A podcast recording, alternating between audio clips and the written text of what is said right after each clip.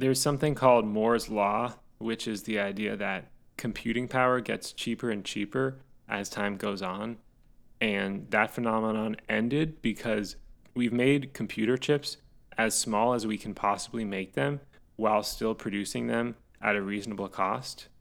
So they're not getting any faster.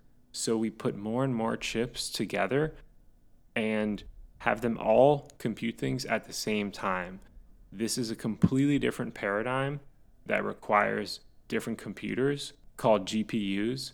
So, GPUs, graphical processing units, they can do really fast parallel computations that can also be used for machine learning. So, it's a combination of the availability of all this data to train machine learning on, the improvements in all of these algorithms, and also specialized hardware to actually run these algorithms. That's just opening up a completely new world of possibility. So, if you could sum that up, Eli 5 that for me, how would you do that? The computer revolution already happened. The AI revolution is happening right now.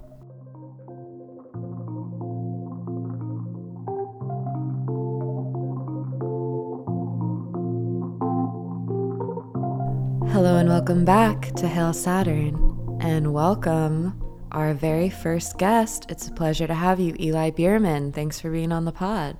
Yeah, it's great to be here. Thank you so much for being my first guest. I'm so excited to have you and ask you so many questions.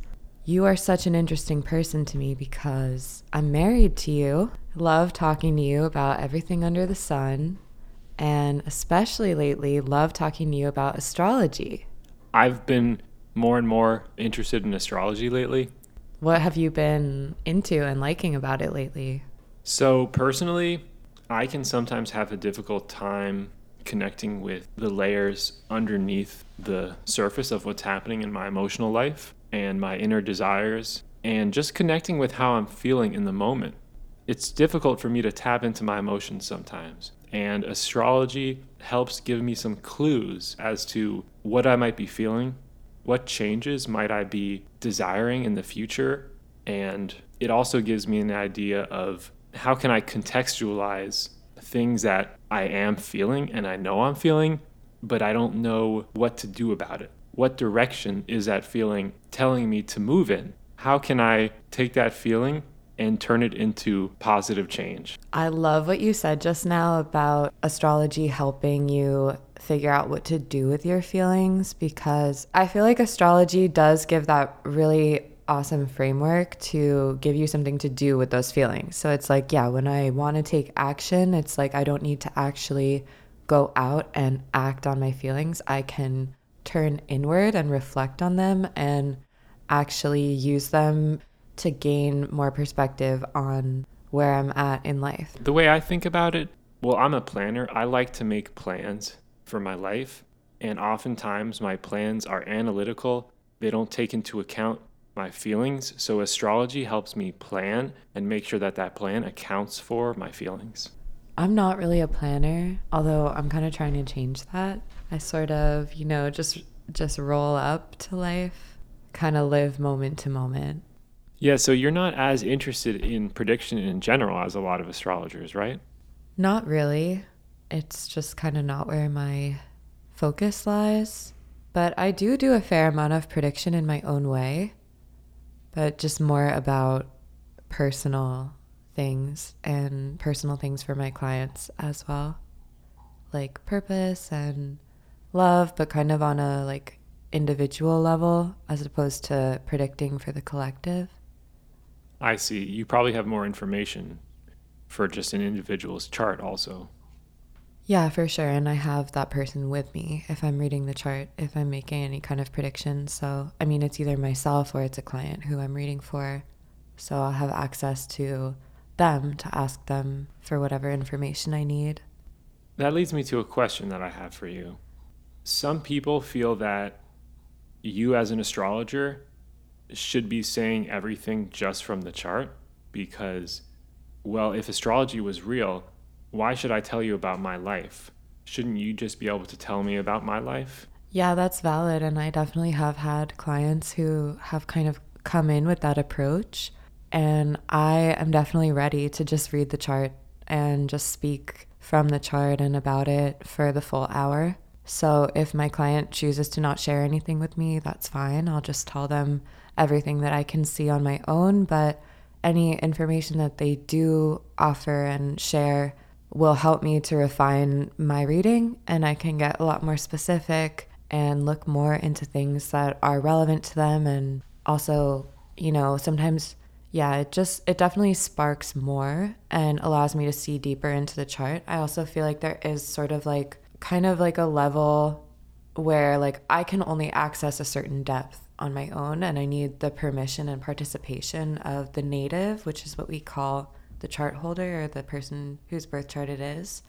I kind of need their permission to go in deeper and and also to connect it to their reality and their experience of their reality. You know, there's no way for me to actually access that without them. So, yeah, there's a lot that I can do on my own, but it's definitely limited. And I try to usually offer up a lot at the beginning to kind of show people like what I can bring to the table and then encourage them to just, you know, come in with as much as they want to offer to the reading.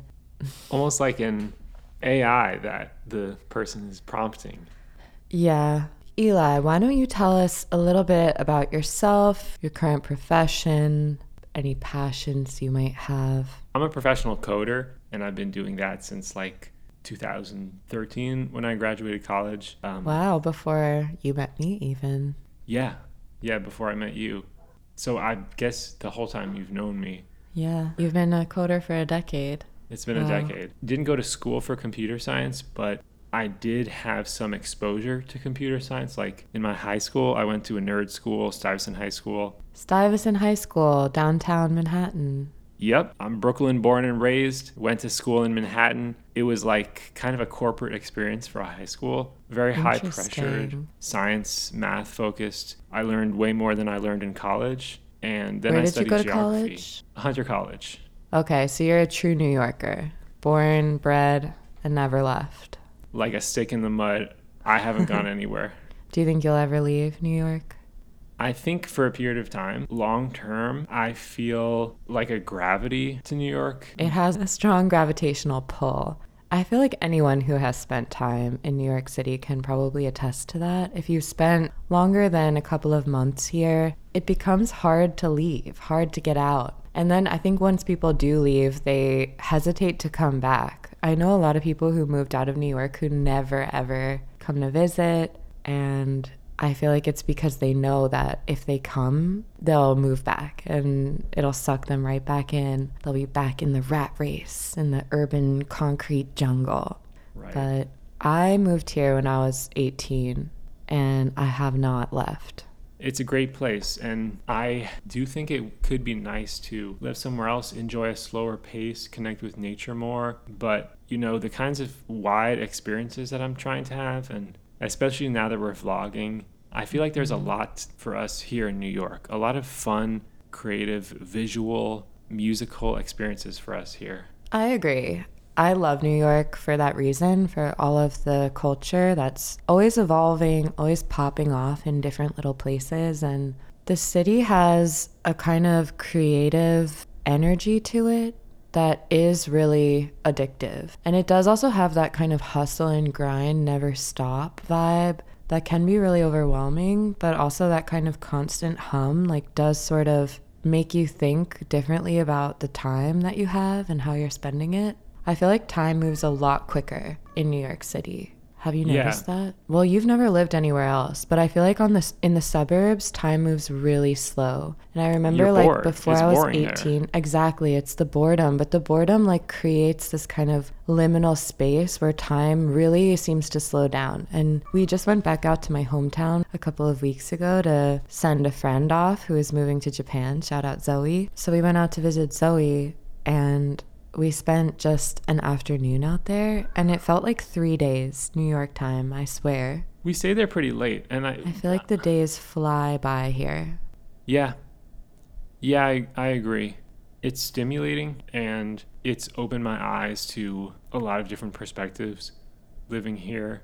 I like how many things people do professionally. I feel like it's given me a great idea of like different options for myself and also for other people. Like you just see people doing cool jobs and you're like, oh, that is a job. I could do that. That seems cool. Yeah, totally. I feel like it's got to be one of the number one places for like career diversity. Right. It's not like just yeah, one job industry. Potential. I love that. So it's good for people who are always trying to switch things up. Like Yeah, but I do wonder what it would do for our lives and our creative lives to live somewhere where we could be bored. Yeah, isn't boredom supposed to be really a- good for creativity? Yeah, it's like a almost an essential foundation for creativity. And it is hard to be bored here. it really there's is. just so much at our fingertips. But you can cultivate boredom anywhere. I mean, it's Right, possible. We have the technology. Leave your phone I like at taking a home and walk. go I outside. feel like taking walks can stimulate a kind of active, restful boredom. yeah, walking is actually that's kind of a hack. Totally. Walking to me, that's my everything. That's my nature. It's not the same as going into the woods, but it will reset me in a certain way. Yeah, walking is very human. Walking is like a weird thing. Like, I've always been a walker. I've never had a driver's license, and I grew up in the suburbs. So I used to walk for transportation and just like regularly walk one hour, two hour, just as a norm. So I love living in New York City because you can just quickly take like a 15 or a 20 minute or a 30 minute walk and like end up somewhere really good. But I feel like in a lot of parts of America, people don't walk at all, or they have to like go somewhere specific that's like a walking trail to get their steps in. Right. They call it hiking. They don't I even call it hate walking. that. I hate that about the way that our country is set up. I feel like we need more infrastructure for pedestrians and more trains, okay? Like walkability, walkable cities linked by trains. That is the way. That is the best way to live. And we've been denied that in this country, and it is a travesty. One of these inventors needs to invent a train. Railways and walkable cities. What happened to the infrastructure plan? We Imagine need the if we had bullet trains. trains in the US.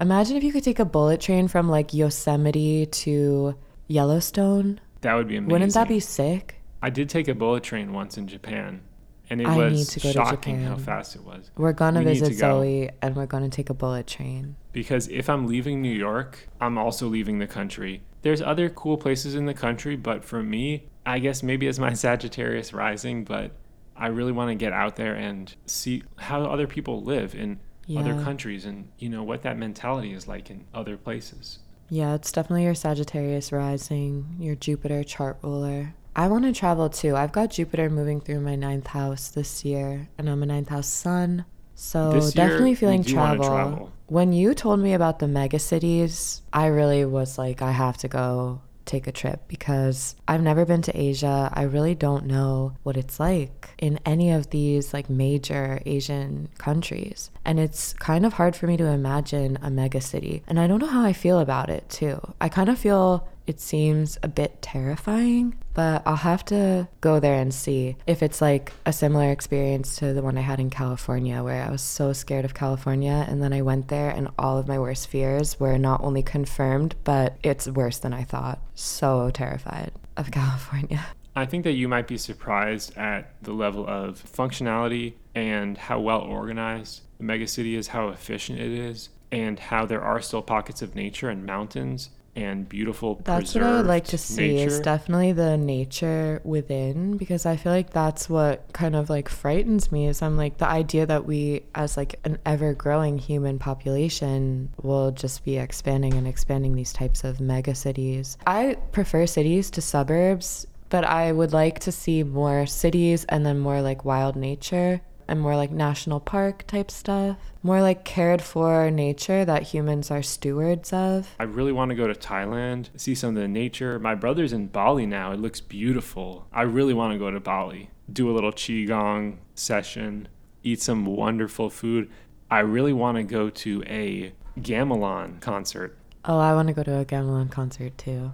Explain what a gamelan concert is. So, gamelans are this kind of orchestra slash instrument. It's this Indonesian thing, and it's handmade instruments that a village will have, maybe around 30 different instruments mallets, gongs, bells, and they're all tuned to be perfectly in tune with each other in a different tuning system than we're used to.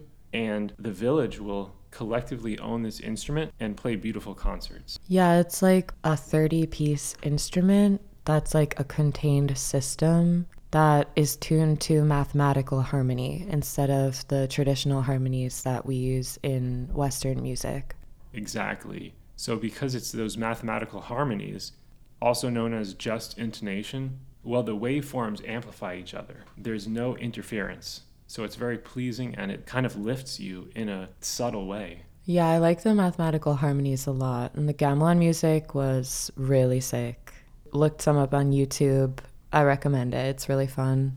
I think the only full gamelan in the US is at Wesleyan College. Huh. That's interesting. Why only one? Well, they're really culturally significant to the village mm. where they are. The people know the instruments. The music isn't written down. So it's almost like a kind of folk tradition that if you mm. just take the gamelan out of the village, it's not really the same gamelan anymore. The world is so interesting. So much Man. to discover. There's so much I don't know about. Music is such an interesting way to look at society and the way we think about the world. Yeah, so true. So, Eli, you're a musician. You play quite a few instruments, most notably the double bass. Yeah, I just got a double bass. Um, How's that been going?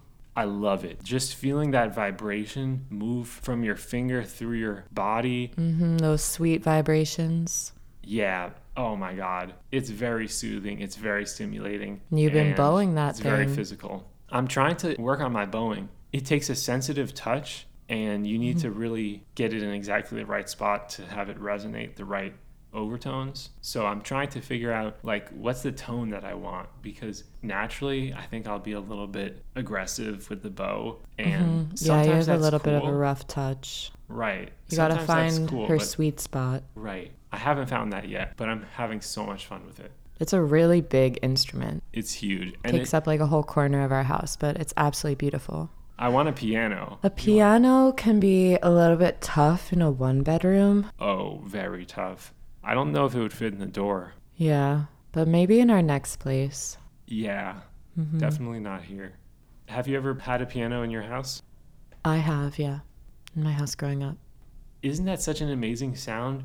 With the piano just bouncing around the house. It is a beautiful sound. The piano that was in my house was a little bit out of tune. Oh. And my dad was many. the only one who could play it, and he could only play one song, Moonlight Sonata, which is a nice song, and he played it pretty well. It That's was really nice. nice yeah, I liked when he would play the piano, but yeah, I, I wish he played it more. Did you ever noodle around?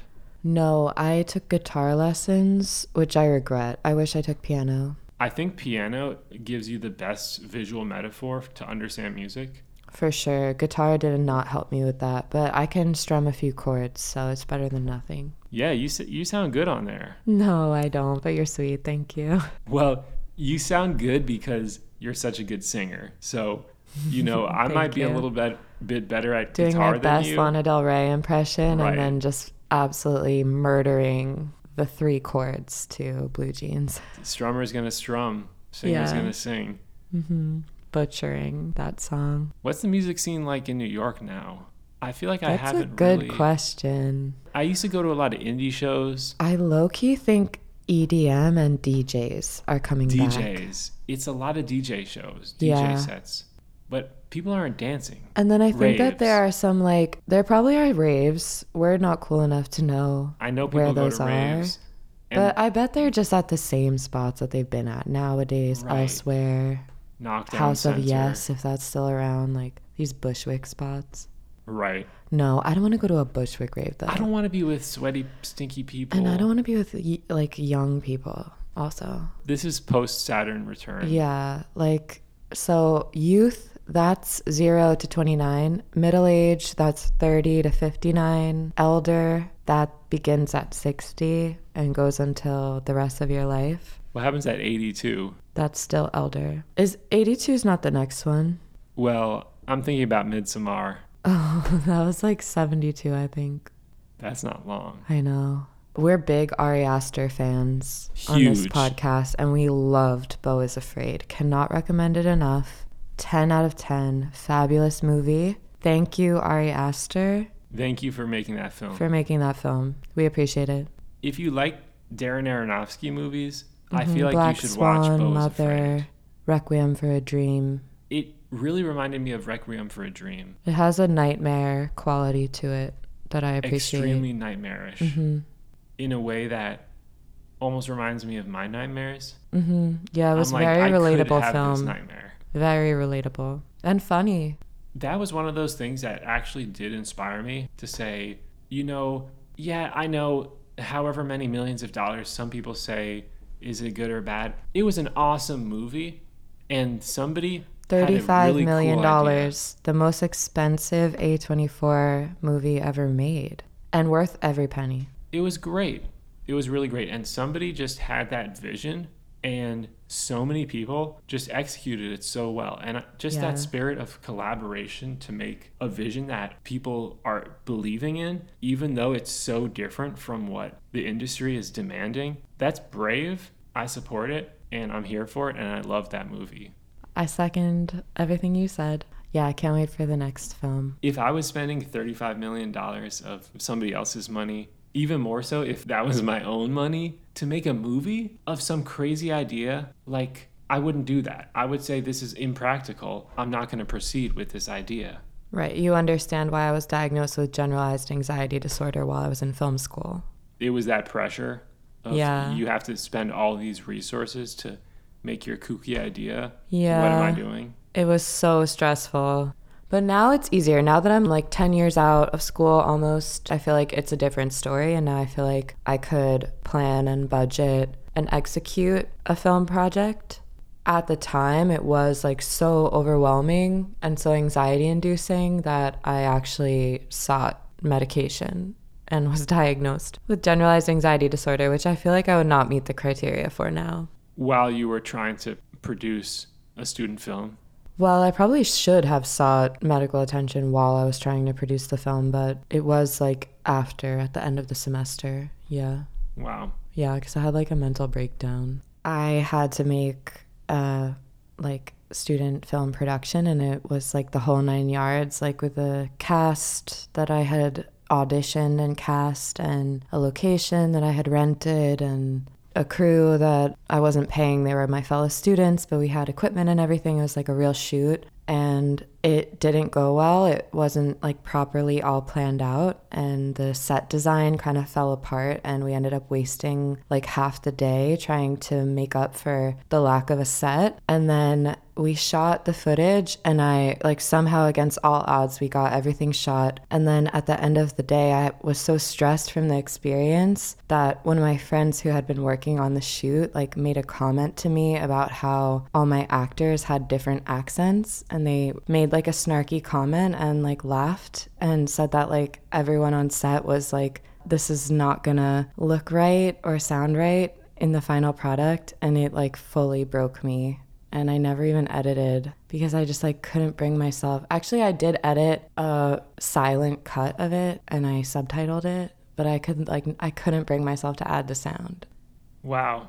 So for me, that's something that I'm trying to keep in mind more is how sensitive the creative process is to criticism. Like criticism of something that's out there, done, over, that's one thing, but criticism of things in progress, it doesn't do what you think it's going to do. You think, "Oh, this is something that can be addressed." But it's really it really gets inside people's minds and it takes you outside of the creative mindset. Yeah, it can really derail the creative process in my experience. But also, I think that being an artist of any kind is really hard, and you do have to have a really thick skin. And especially if you're somebody with a vision and a real sense of how you want things to be in your own work, you have to be able to defend your ideas and your points and your work against whatever criticism comes your way. So ultimately, it was my fault as an artist and I should have been able to push forward and you know create something that I could stand by and I had done the best that I could in that situation but with all of the pressure and you know, certain elements of myself that I didn't have awareness of too. I wasn't really like working with myself. I was very much pushing myself beyond my limits, working against my natural abilities and tendencies, and just being generally disorganized and kind of irresponsible. So it was a great learning experience. I mean, it was ultimately a school project. It's to educate you. The point wasn't to come out with an awesome product, but to you know, take away a lot of lessons about film production and media production, and I think I did. So, I mean, I'm very happy with the education that I got, even though there were some really hard experiences along the way. It seems like you picked something that made sense for how you like to operate. You still want to create your artistic vision in the world. Yeah, it's funny. I think I always had artistic ambitions and urges, but I wanted to be a singer songwriter really badly and like a pop star. And I decided to study filmmaking because I think I saw how useful it could be across disciplines and just like in a very general sense, how functional being able to produce video content was. And that has exploded in ways I could never have anticipated. And the world was not like this when I was in school and learning about everything.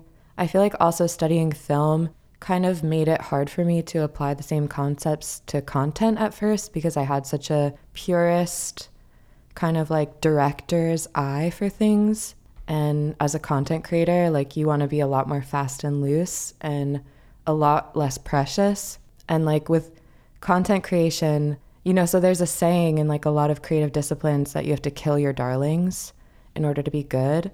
And I feel like in content creation, it's like you have to just post your darlings. Like, yeah, I think it's like it's a lot of experimentation and it's a different world that we're in, but it's a very exciting time in terms of media and entertainment, which has always been the industry I'm interested in. And I think it's a really cool time when you can really create a lot of opportunity for yourself in that space. And people are looking outside of these institutional, you know, houses for their content and media. It used to be that people all saw the same movies in theaters, people all watched the same network programming, and it just isn't like that anymore. People are on YouTube, watching YouTube like it's TV. I'm even doing that. Yeah, kids will talk about YouTubers like they're celebrities. Like they don't care mm-hmm. about celebrities anymore. They care oh about. Oh my god, my eight-year-old niece and her love of flamingo. Does anybody know flamingo on YouTube?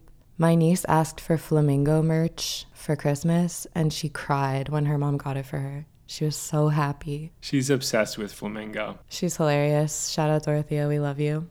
YouTubers are really the people spending the most time with our youth in a lot of ways. You know, for better and for worse. Mostly for worse, but I think if you have something positive to bring to YouTube and just to like video and video content in general, there's probably going to be a lot of kids consuming it. So if you're doing something positive that uplifts people and helps build them up, then you might actually have a really positive impact on the next generation because of that.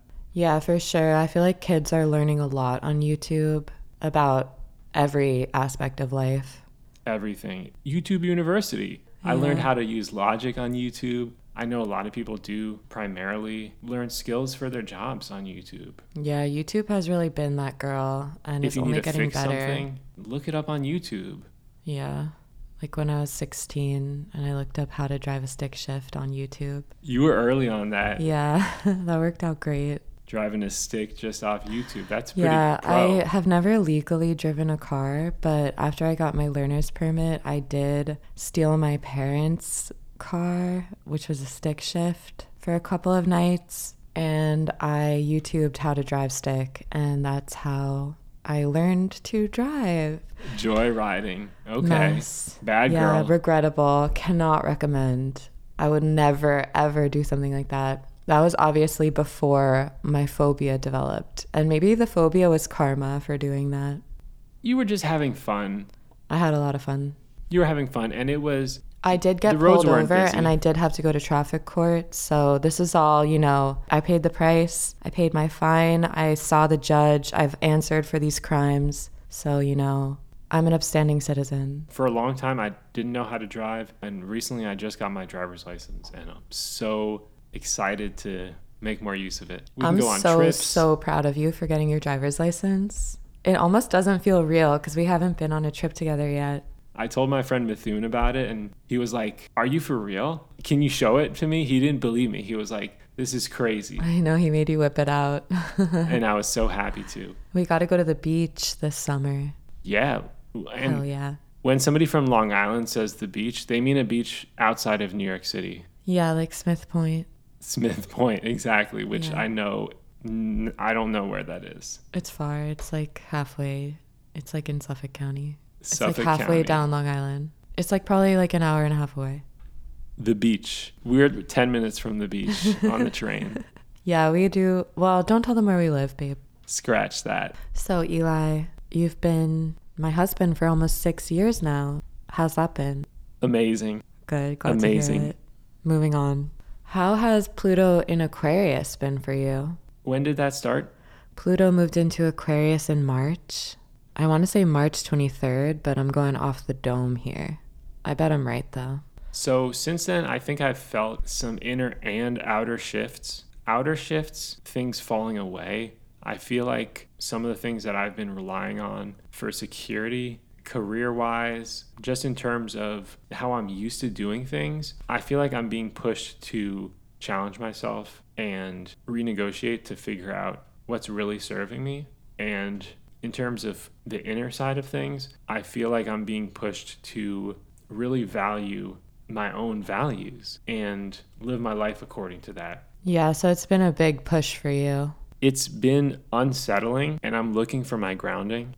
Yeah, totally. I ask because, as you know, you have Saturn in an early degree of Aquarius at one degree. So, as soon as Pluto moved into Aquarius, it immediately entered a pretty tight orb with your Saturn. And so, in your post Saturn return glow, you're getting this Pluto transit that's pretty intense on all these lessons that you've been working on for the past three years, and that you reached a graduation point and kind of climbed the mountain of your Saturn return and found higher ground. And now here's Pluto shaking the foundation, saying, Is this strong enough? What needs to transform here? Immediately, you're being asked to level up and transform again. So, how is that? How's that been?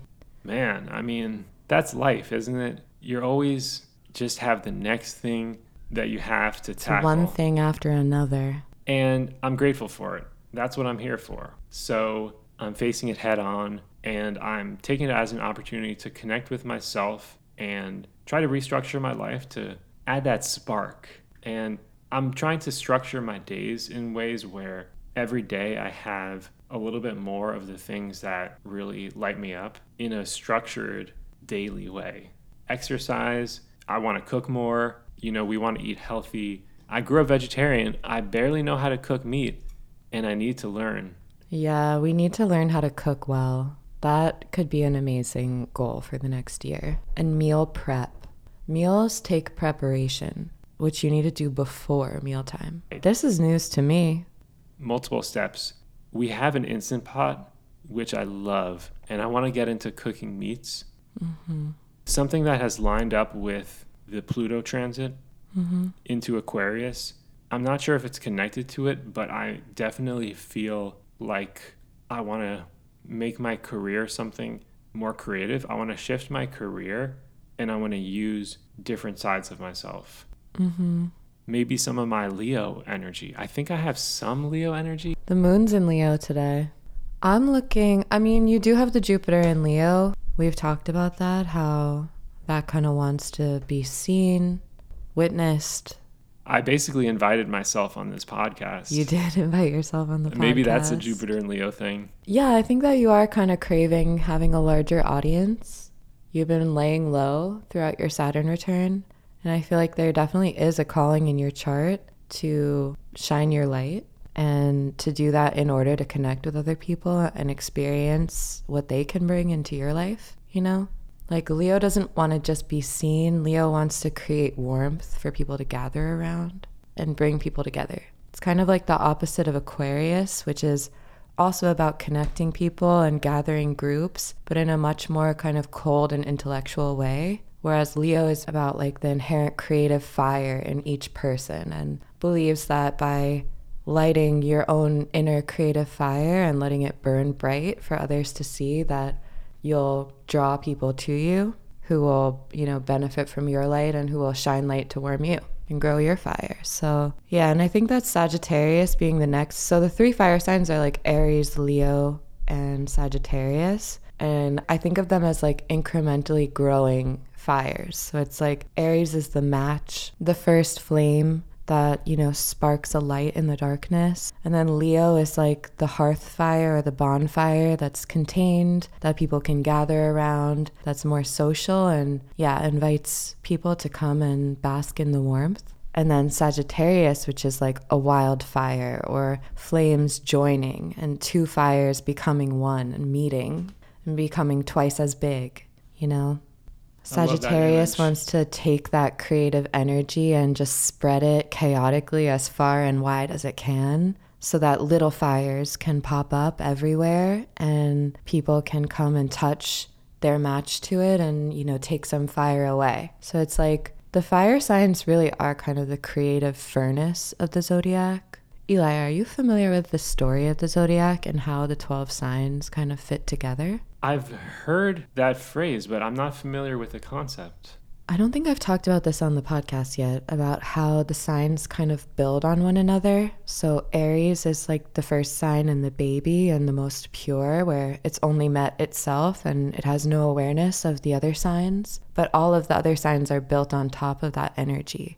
And as we move through each sign, we gain more faculties and more awareness of different areas of life different aspects of our existence, all the way until we reach Pisces, which is the collective consciousness and, you know, the realm beyond life. I'll run through that sometime on the podcast for sure, because it's interesting to think about how the zodiac is structured, both in that incremental way and then how the different angles between the signs connect the energy in like different harmonious ways that kind of build on one another. So does each sign have a kind of neighbor relationship with its neighbor signs? Yeah, that's it's a pretty harmonious relationship that the signs have with their neighbors. That would be a semi-sextile 30 degrees, which is not an aspect that we usually pay too much attention to, but it's generally harmonious, neutral, not especially harmonious, but yeah. The signs I think are more familiar with their neighbors, especially their previous neighbor, Sometimes the sign that comes after can be a little bit jarring because the signs are kind of like reactions to one another a little bit. So I'm thinking of that image where there's a chimpanzee who turns to a gorilla who turns to like a Cro Magnon man who turns to a whole upright human being. And I'm thinking like, is it like an evolutionary process? Is it like each phase of an evolution, like a Pokemon almost? I was with you on evolution until you said Pokemon. I mean, I think I could quickly explain. It's kind of like the life cycle of a human being. So, Aries is the baby that has no real awareness of what's around the newborn baby that has needs and cries and is just a fresh life, pure potential. And then Taurus is when the baby it becomes like a toddler and it doesn't have the ability to speak but it can sense the world around it and look around and see what's here what do i have near me what can i feel what can i taste and sense. And it's like a very sensory experience of life. And then gemini is when the baby learns to speak and can make its first friend and have a conversation and, you know, get information from another person for the first time. Cancer is when the baby is able to comprehend its own emotions to some degree, you know, and maybe at that point you're a child, you're a little bit more mature. Leo wants to be creative and be seen and share their vision with the world and play with other people and have fun. And then Virgo needs to organize life and create a routine and make sure that everything's in order and all of our needs are going to be met so that we can facilitate, you know, more advanced happenings. Libra is when we get a sense of justice. We have like our own lives organized and down, and we can start to think beyond ourselves. And look around and kind of organize society a little bit more. And also when we can partner and we can make a commitment to another person and say, let's collaborate. Scorpio is the sign of intimacy. So that's once you have your partner, you can create intimacy with that person and experience a deeper level of emotionality than we could access before in the zodiac. Sagittarius is the sign that wants to move beyond the home and the community and the world we know and go in and experience and explore foreign lands and see what awaits there, what knowledge and wisdom and potential is there. Capricorn is the entrepreneur and the business person who will capitalize on everything that's discovered and all the knowledge that's gained. Oh, Sagittarius is also like the sign of university and higher learning. So that's kind of where you do your training to become a professional. And then Capricorn is the sign of the professional. And then once you're in your profession, you can move to Aquarius and you can build a professional network where you can really start to accomplish large goals and visions that are humanitarian, that are forward thinking. You can innovate and invent with other people in your field. And then, you know, you can grow old that way and then reach Pisces eventually. And all that will be left will be the underlying current that connects you with everything else the spiritual world and your return to that sphere. Wow, that's a powerful story. That's a powerful I don't know story. how well I did telling the story, but that's generally how the signs kind of build on one another and reflect our increasing access to different parts of our world. And of course, not all of us follow that exact one to one trajectory. And I spoke in very general terms, but you can kind of see how it does sort of describe and encompass most of the different facets of life. So, Eli, oh, you have your Saturn on your sun right now, too. Poor thing. Woe is me. Woe is you. Yeah, there's honestly a lot going on in your chart right now, but I want to talk about your air placements. You have Saturn and Mercury in Aquarius, Saturn in the first, Mercury in the second, first house of self expression, second house of values and money, and then you have your moon and Mars in Gemini in your sixth house of daily work, service, routine, health. This is like your day to day activities and how you take care of yourself. Moon and Mars here. So that's a lot of personal energy. Your moon, how you feel nurtured, and your emotional life, how you take care of yourself emotionally, and what you need to kind of fill your inner cup and feel fulfilled. And then Mars, your action and drive, how you get things done. So you're actually quite an airy person, very Gemini in terms of how you feel and how you process emotions, and also how you act and behave and how you work and kind of just in your day to day life, and also how you interact with others because Gemini rules two houses in your chart. You have the sixth house and the seventh house, both ruled by Gemini. So, this actually is like really significant energy in your chart that's super Gemini. And then we have also the Aquarius Mercury, which is your intellect, how you process your thoughts and ideas. Isn't that logical, innovative, inventive, futuristic, unique Aquarius way? So, that kind of is like very tech programmer, very works in AI energy for sure. But then I feel like the Gemini probably comes up for you a lot. And I feel like that's got to be relevant. And I think I want to speak about it today because I see Venus there in your sixth house in Gemini at 19 degrees, so sort of sandwiched right in between your Mars and Moon.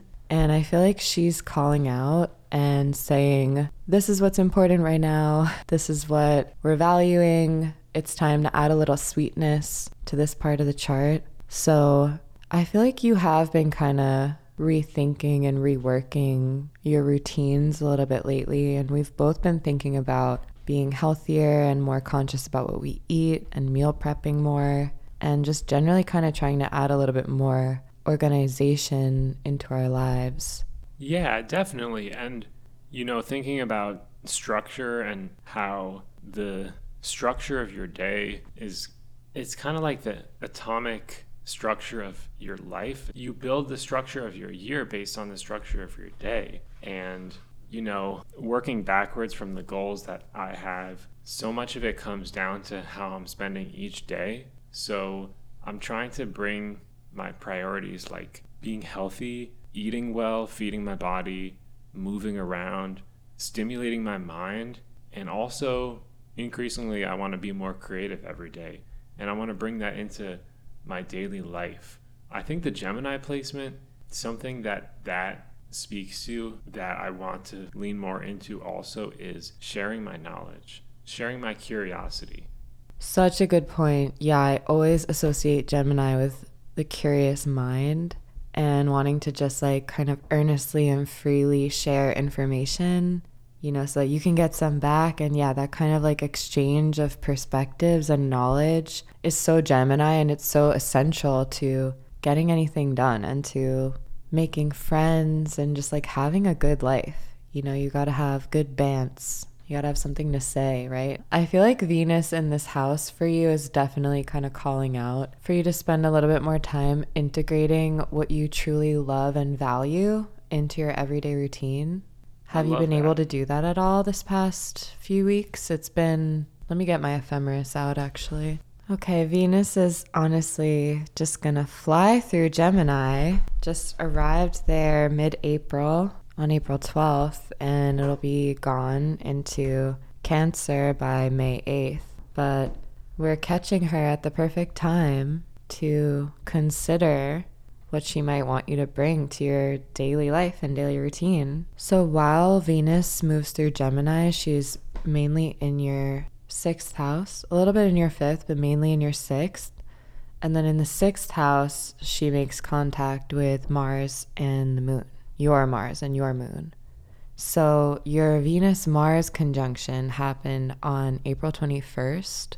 So you can think back, that was like six days ago, I guess like last Friday. Think back to last Friday, and you can have probably some kind of clue as to how you could sweeten the way that you're interacting with others and make your Mars operate in a little bit more of a Venusian way to kind of help you make friends and win affection and gain money potentially. Venus brings money and affection and puts us in touch with what we value and with what other people value that we have to offer. So, Venus connecting with your Mars here, I feel like in a very practical way, can help you kind of address some of these concerns that you have been bringing up to me about wanting to reorganize your day to day life and put your priorities front and center. And then in a few days, let's grab the date for that. She's looking up in the 1950 to 2050 mm-hmm. American ephemeris. Okay, and then on May 1st, Venus will connect with your moon and you'll get a sense for what you can bring in to like more emotionally nurture and nourish yourself and for more like fulfillment. And I feel like creativity for throughout like this little mini transit window for you, which unfortunately is happening during eclipse season, which probably puts a little bit of a damper on what might be an otherwise kind of bright transit for you. People say the sixth house is a dark house, but I like the sixth. I have placements there too. And I like the sixth. It's very practical. It's like about your body and your physical health and how you work, what your environment is like, kind of like throughout your day and your work day. Yeah, I guess I'm. I have been thinking lately about how our life is just a series of moments and a day is kind of a microcosm of your life in a lot of ways. So I'm thinking about, you know, what is a microcosm of the life that really brings me joy and meaning look like in a day? Playing a little bit of music every day, something like that. Maybe integrating some type of creative uh, practice that I'm carrying from one day to the next and working on every day. That's honestly really profound what you said about it being a microcosm, like a day being a microcosm of your whole life. And I feel like that really reflects the sixth house, 12th house axis and the Pisces Virgo axis and really makes me think about the sixth house in Virgo in a different way. So I love that.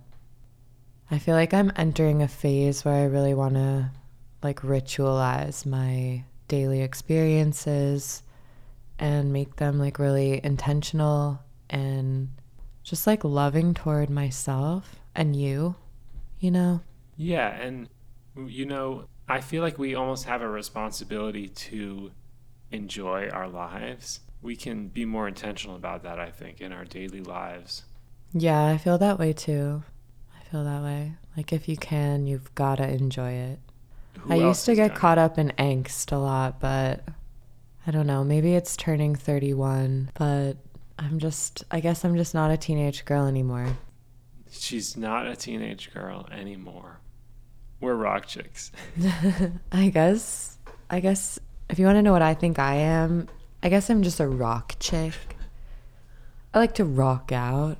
I like to throw things, like to break stuff, like to rage. Do you feel that this does this transiting Venus affect you? Not especially. I don't have any Gemini placements or really any air placements. I mean, I guess today where it is, it's kind of it's trining my Saturn, so that's kind of nice, but pretty minor. But I feel like you you have a connection to my Venus because my Venus is in Aries and doesn't it have some relationship to Oh, your Your- Venus is conjunct my Venus, which is just cute for like Oh, our right. synastry. Right, that's cute. Yeah, we have cute synastry, I think. We have like a few classic things like your sun is in my seventh house, which is like that's a classic placement for a partner. My sun's in your fourth house, which I think is nice. It's home and family. It's actually like right on your IC, which is kind of interesting. I definitely could see us having a past life connection. I've said that before. Yeah, she said that before for sure and you know, I I could see it too, but I guess it's hard for me to imagine past lives. Like You definitely have a bunch of past lives. You've for sure been here before, and I feel like everyone who's ever known you says that about you. And it's just like clear. I think it's the Pisces in you. Like, it's just, I really can see you like through the ages. And it's just clear that, you know, there's other, there's other souls like underneath, you know, Eli. I wonder if a part of that is like the Pisces Gemini combination because my Gemini moon and Mars, I feel like people that's the part that confuses people. So people that like me, they're like, "Oh, with Eli, I never know what I'm going to get. I never know what what the thought is going to be, what the action is going to be." And if that's fun or interesting to you, you might like me. If it's not, then you I might really rub you the wrong way. No, you don't rub anyone the wrong way. You are, you can Just be a little little bit chaotic and Yeah. unpredictable, but you're I think always some people sweet. like more stability, but You are very stable. You're a very stable person. that's true. That's Yeah. true. My You just- stability You could be a little out of pocket. chaos. And I yeah, you have an inner chaos. It jumps out sometimes.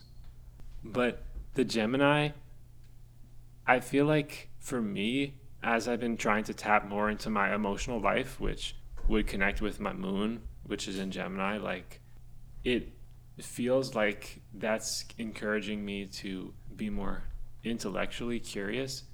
That's something I already think about, but like take it even more seriously and make it a little bit more social. Yeah, I feel like you honestly get really bummed out if you're not learning new things and experiencing new things, intellectually especially. Yeah, it makes me feel sad. It does. Yeah. Your cup is not filled. Yeah, I guess that's my moon cup. Yeah. Learning. Learning every day. cup. You know, Your moon cup, yeah. well said. my moon cup is it doesn't fill up. Doesn't- I feel like the main takeaway here from today, just where Venus is today, is to bring more opportunities for creativity and art and art making into your everyday I love and that. learning about maybe new ways to make art. Art can be kind of deceptively complex. But you know, we've been vlogging lately and you've been you've teaching been me picking about up how to use the camera better. you've been picking up a lot of new skills about camera operating and, you know, video file storage. You're going to be learning sound engineering for film. So, yeah, you've got a lot of things going already. You're building those speakers. What else are you doing? You've always got something cooking up in that little studio of yours. You making beats? I just I'm making some beats. I learned how to solder recently. Soldering. So I made some electronics. I made a little Pretty cool. video display for a little art project. Ended up in Sweden. That was cool. Switzerland. Okay. Switzerland. Eli, while I have you here, I want to take advantage of your expertise. And as a professional in this space, I want to ask you what are your thoughts about the immediate future of AI and AI in the long term? Like, what's ahead? I love that question. It's one I'm not sure if I'm the best person to answer because I haven't worked with AI that much personally, but lately I have been experimenting with it. A lot of open source AI technologies, and it's been so interesting for me. Well, don't undersell yourself. You've been studying and thinking seriously I have been. about I'm, working with AI. I'm trying to be humble, and I have a lot of reasons to be humble. For sure. You're definitely in a beginner stage. I'm in a beginner stage, and I love learning, so I've been really excited learning more about AI. And I think that you do have some knowledge that we could tap here. And you're the you're the expert we've got here on Hail Saturn. So, okay, your disclaimer is out of the way. We know that you are not the foremost expert of the United States on AI, but what are your thoughts about what's coming and what AI will mean to our human existence and to society at large? So, short term, for me, there's been a lot of things that have just been fun, but the thing that I think is the first thing that's felt really useful to me with the new recent wave of AI developments is this audio to text AI model that we set up for you to automatically transcribe your podcasts with. I have been loving that. It has changed the game for me. I use it during my recording process to kind of see what I recorded in the fugue state I go into when I sit down in front of the mic.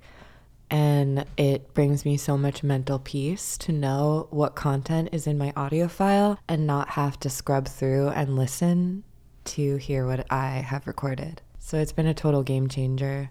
I wish I had this for the earlier episodes. I know episode three would have been a lot better and a lot less of a headache if I had this technology at the time. I love it. Short term, that's significant. I was thinking about how I was going to use this service to get a human transcription of your podcast because I didn't think that the technology was available to do it well enough with a machine. Right, and that would have been just for SEO purposes to like add to the show notes to get Yeah, picked up on been- the internet. But this is a completely different application that's been really streamlining my workflow. Exactly. And it's that kind of thing where suddenly, because something is so much easier, it's not just that it's easier to do it that one time, it's that you can think about, hey, I can not only transcribe my podcast after it's done, but while it's in progress. I can organize my entire audio library the same way that I organize my text notes. You can search through audio files with text. Not right now, but these are things that are going to be really easily possible pretty soon. Wow, literally, you could record your professor's lecture and then run it through the F. AI and have the whole lecture notated in minutes. Yeah, and when you're like, oh, what's this one thing that he said about when the exam is scheduled? Command F, exam, go to that part of the audio file, you know, read the transcript, and you can also look at it yourself. And this AI that we use to run on your audio file of your podcast to make the transcription, you can actually run it on an iPhone.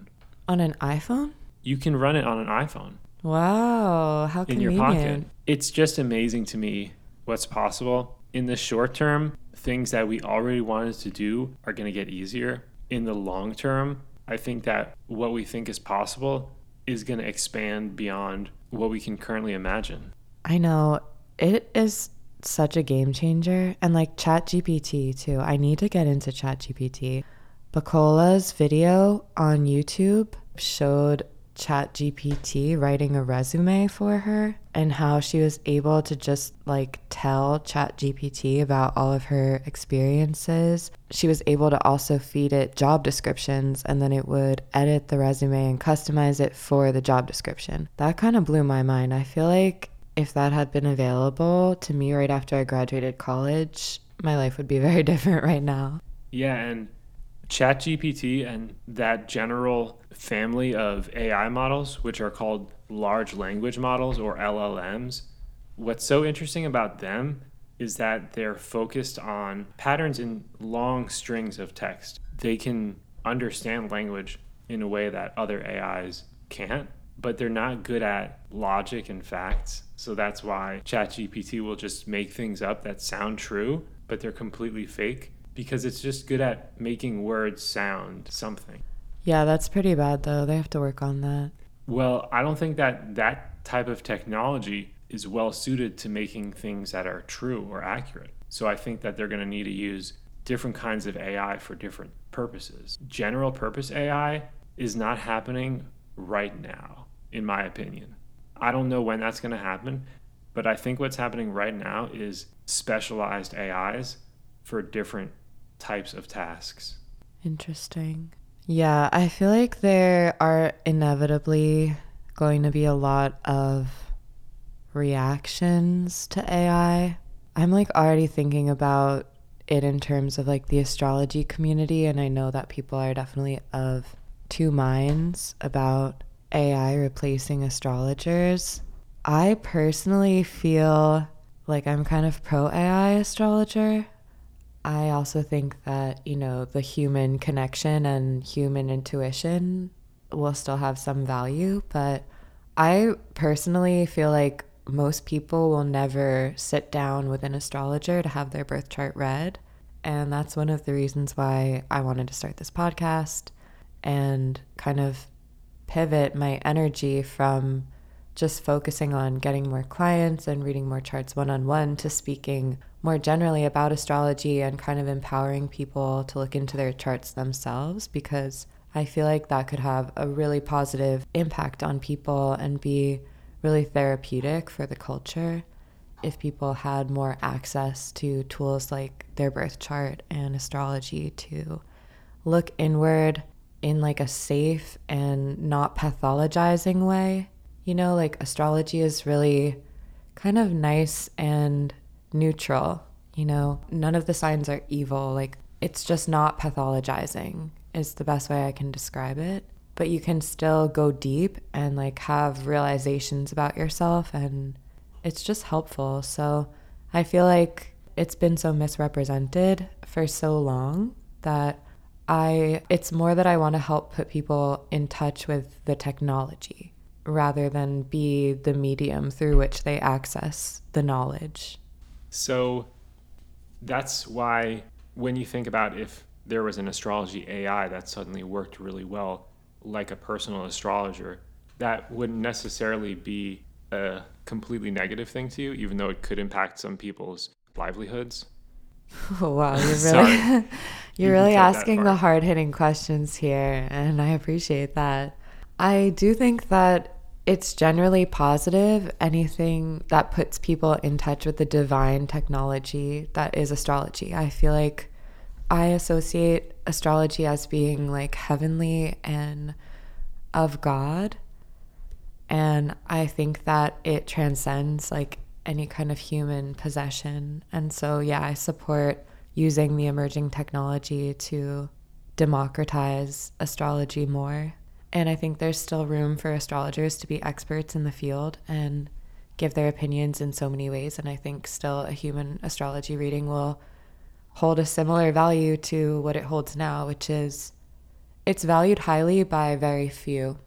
And by many, it's valued at nothing, you know? So I think that the AI could help introduce the people to which astrology is worth nothing, you know, and give them a free access point. You know, what I feel like what's there to lose in that respect. And, you know, it's something that I am working toward in my own capacity, you know, introducing astrology to different audiences than it might otherwise reach. But yeah, I mean, I think the AI could probably reach a lot more people than I could. Chat GPT is that girl right now. Like she's the most popular girl in the world. You know, what if she was doing astrology well? That could be cool. We could try Chat GPT as an astrologer on the podcast.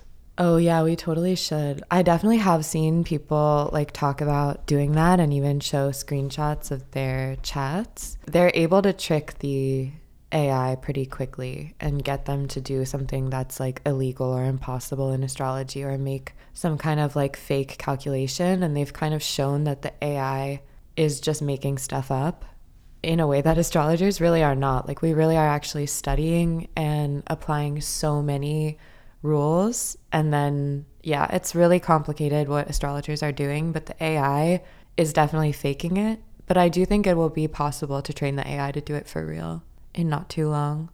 But I don't know who will do it. I mean, they could just have it listen to the astrology podcast, though. I bet you'd get a pretty good astrologer out of, of that. Yeah. It's so interesting how you talk about the technology of astrology because yeah.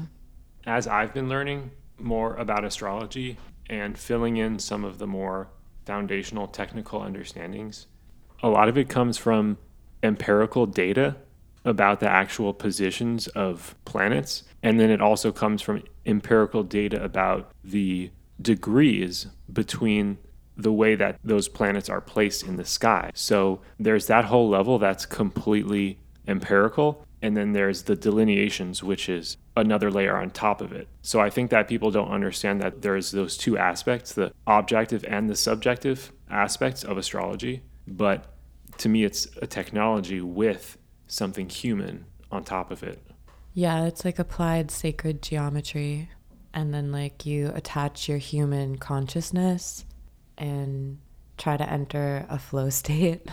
But you, it is kind of similar to an AI, like how you load up your knowledge bank and kind of like front load your brain with all of the concepts and information and then all of the associations and just keep growing your world around each one of these concepts and it's just never ending. It's like it like kind of is like a microcosm of the universe like ever expanding. It's really how it feels. Like every single unique concept.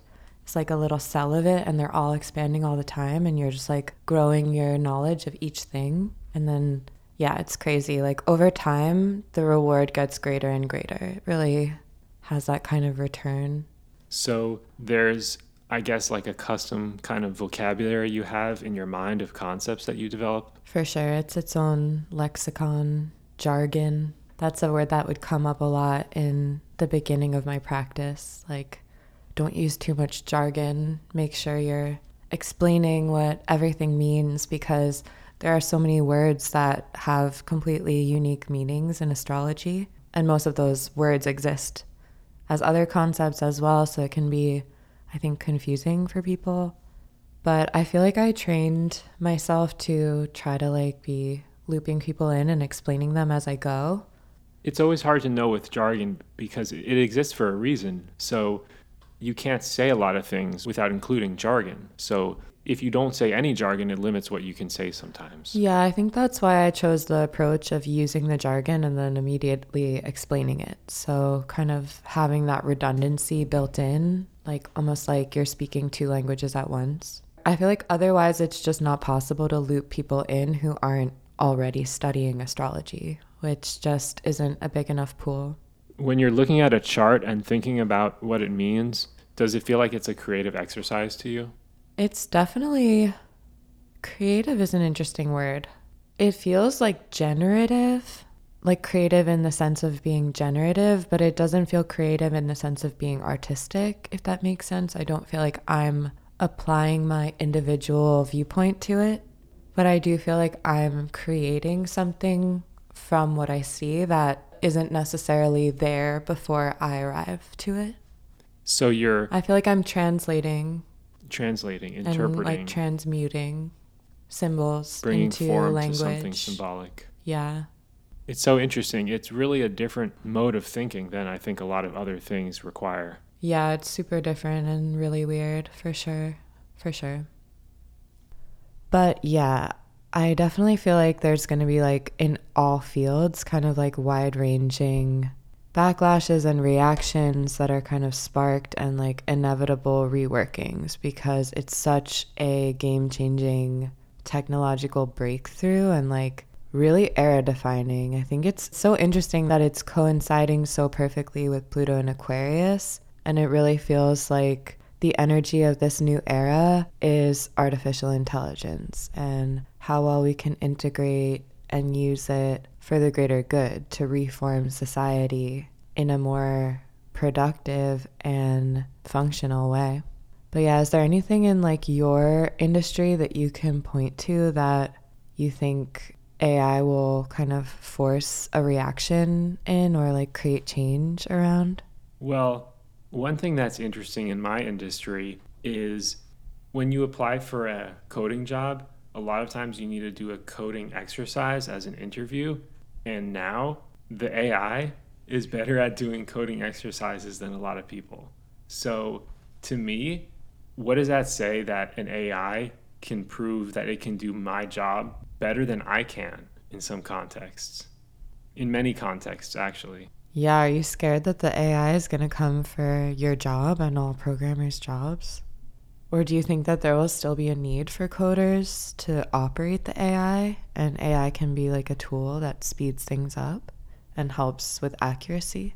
Yeah, I think I think as somebody who works in the technology industry, it's my role to always be on the edge of what's happening and not anywhere else. So I don't personally use any AI coding assistants, but a lot of my coworkers will actually use a company stipend instead of buying a book. They'll pay for an AI coding assistant to help them do their job. I feel like that could be good. I feel like people make a lot of mistakes. People, you know, have different moods, energy levels. Yeah, like I feel like having an AI assistant could be a plus. Like I feel like it doesn't have to threaten the work if people kind of have humility around the technology and like allow it to kind of supplement where gaps maybe. I don't know, just thinking about your coworkers. Yeah, it is good. I've been using ChatGPT sometimes to just ask it about some topic that I don't know much about, kind of like Wikipedia, oh, cool. because yeah, it's like a question based Wikipedia. You can't get all the most detailed, accurate information, but you can get a general idea of topics.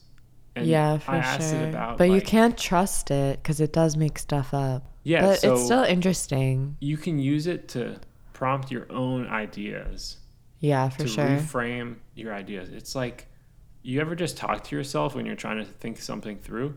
Like, what about if talking to yourself talked back and gave you more ideas based on no, what totally, you said? No, totally. Totally. I feel like there's so many applications I can imagine for Chat GPT and like even with like screenwriting and stuff, you know, just to kind of like sometimes staring at a blank page can just make you shut the laptop. You know what I mean? And sometimes having like something to work off of and even just to have an opinion on, even if you're just like, I hate this and I want to delete it and write something else. Yeah, sometimes you just want something to happen Yeah. and you don't necessarily know what you want to happen. Yeah, I feel like it's still collaborative. Like you're still prompting it.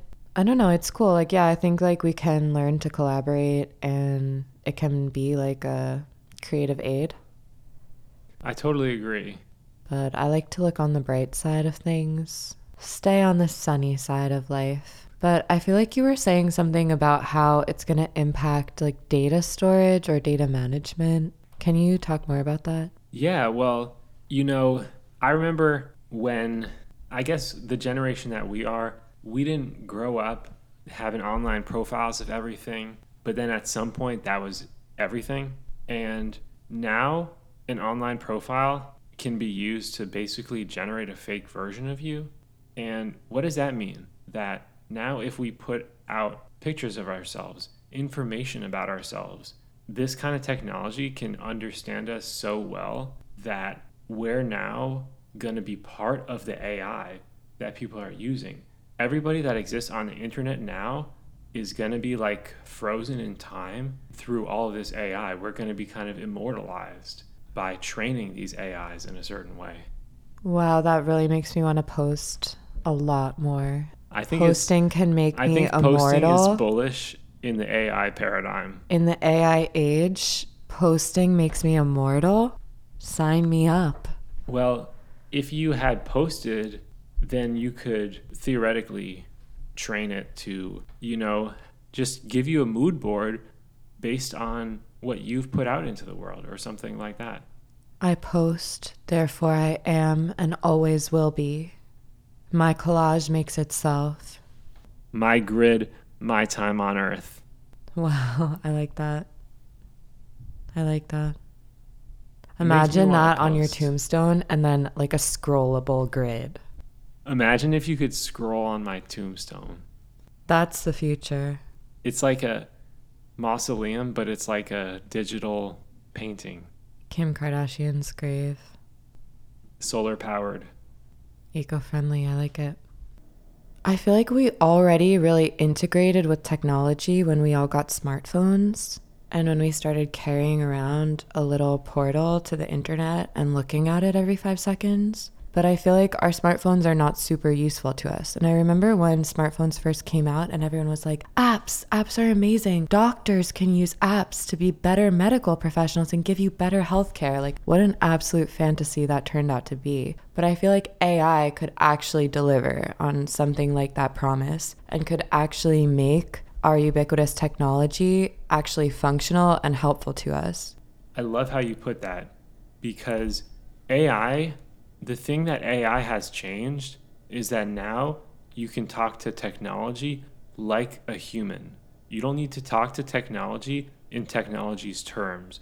Every time you've tried to use a new computer program and you're like, where are the buttons? I just want to do the thing. I just want to add the file. I just want to copy this from here to there.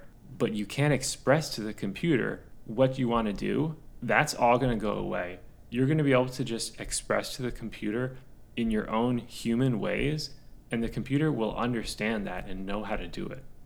Yeah, it's super cool, honestly. All the AI that we've had access to so far has been amazing. And I know it's like just the beginning and people haven't figured out how to make it evil yet. And, you know, they're trying to It's- impress us and There's a lot make of us sweet on it. So I understand it's not going to stay in this, you know, idyllic early stage, you know, environment for long.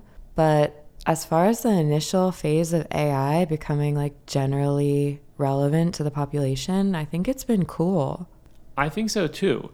I think also it's been better received than I might have expected because I think that before people viewed AI more as an unknown and a threat. And now people are just thinking, oh, that's kind of cool.